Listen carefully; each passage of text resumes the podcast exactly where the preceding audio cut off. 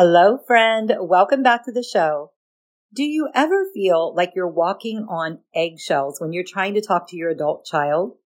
Maybe you're newly reconciled and you're afraid that you'll mess things up. Or maybe you have a semi-estranged situation where the relationship is stressed, but you still talk here and there. Either way, there's a fear that if you say the wrong words, things will go off the rails. In this episode, I'm giving you a simple communication hack you can use to make conversations a lot easier with your adult child. Let's talk about it.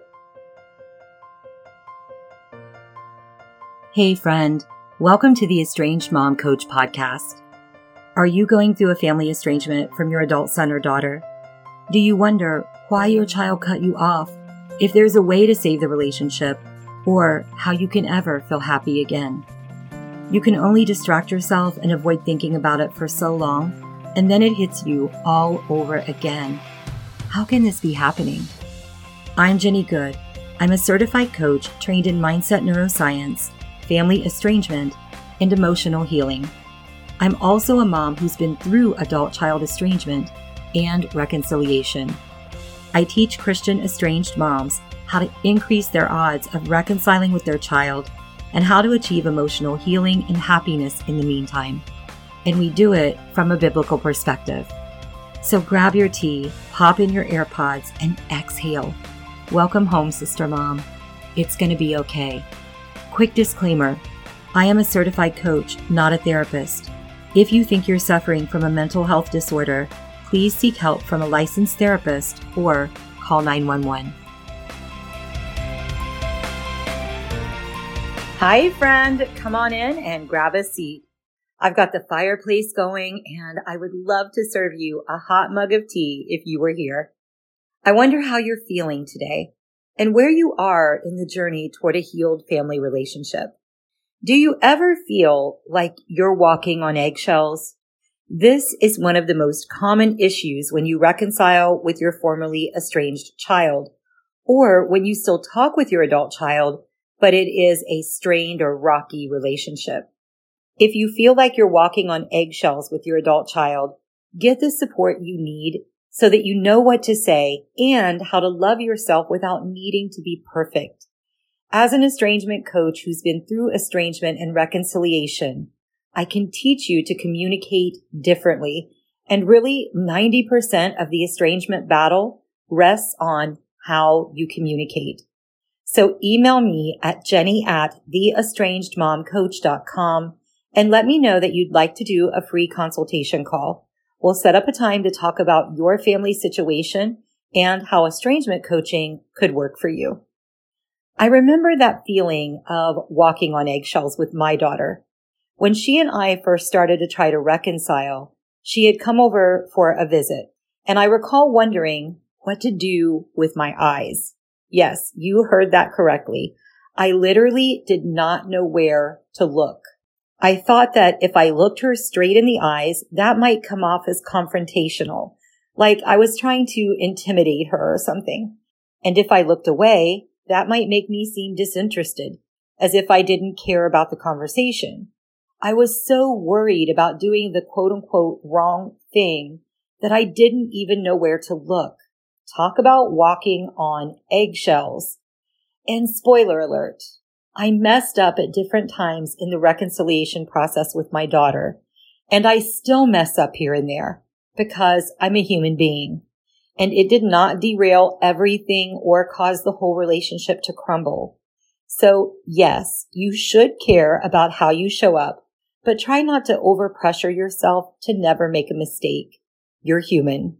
With that said, there is a communication adjustment that you can make that really helps take that adversarial nature out of some of your interactions with your adult child.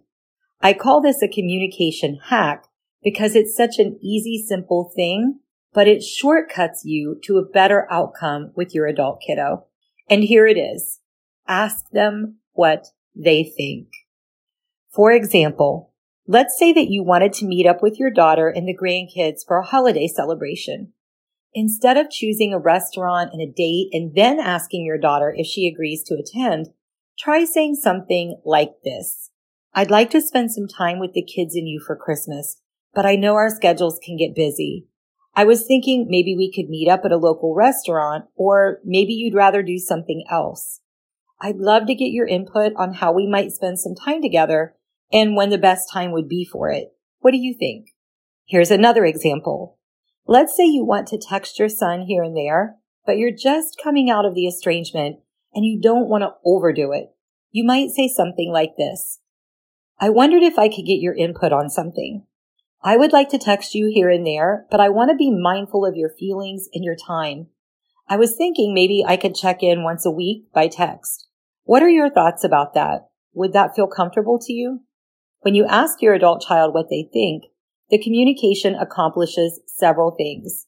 Number one, you promote a feeling that you're collaborating with them instead of trying to control the situation on your own. Number two, you're building trust that you take their feelings into consideration. And number three, you're being kind without being clingy. It's a good, healthy balance. Now, a little side note here. When you ask them what they think, be prepared to actually honor their input. For instance, they might say that they only want to meet up for an hour when you were hoping to spend the whole day together. If that happens, honor their input. Remember, you don't have to eat the whole cake in one bite. Hopefully there will be many other opportunities to spend some time together and you will make a lot more progress by meeting them where they are and easing into a better relationship. If you ask for their input and then ignore it completely, you break their trust. You could counter back with a new suggestion, but do that sparingly, especially at first. Listen, we all like to feel like we're involved in decisions that involve us, and asking for their input invites them into that decision making space. Okay, friend, that is what I have for you this time, and I hope that it blesses you. Hey, Sister Mom. Thanks for spending time with me. If this podcast inspired you, helped you, or blessed you in some way, I'd love for you to share it with another mom who can be edified by it. Also, the number one way you can thank me is by leaving a rating and review on Apple Podcasts. This helps more moms like us find and be blessed by the show. Remember, you are a daughter of the Most High King, and you are not alone.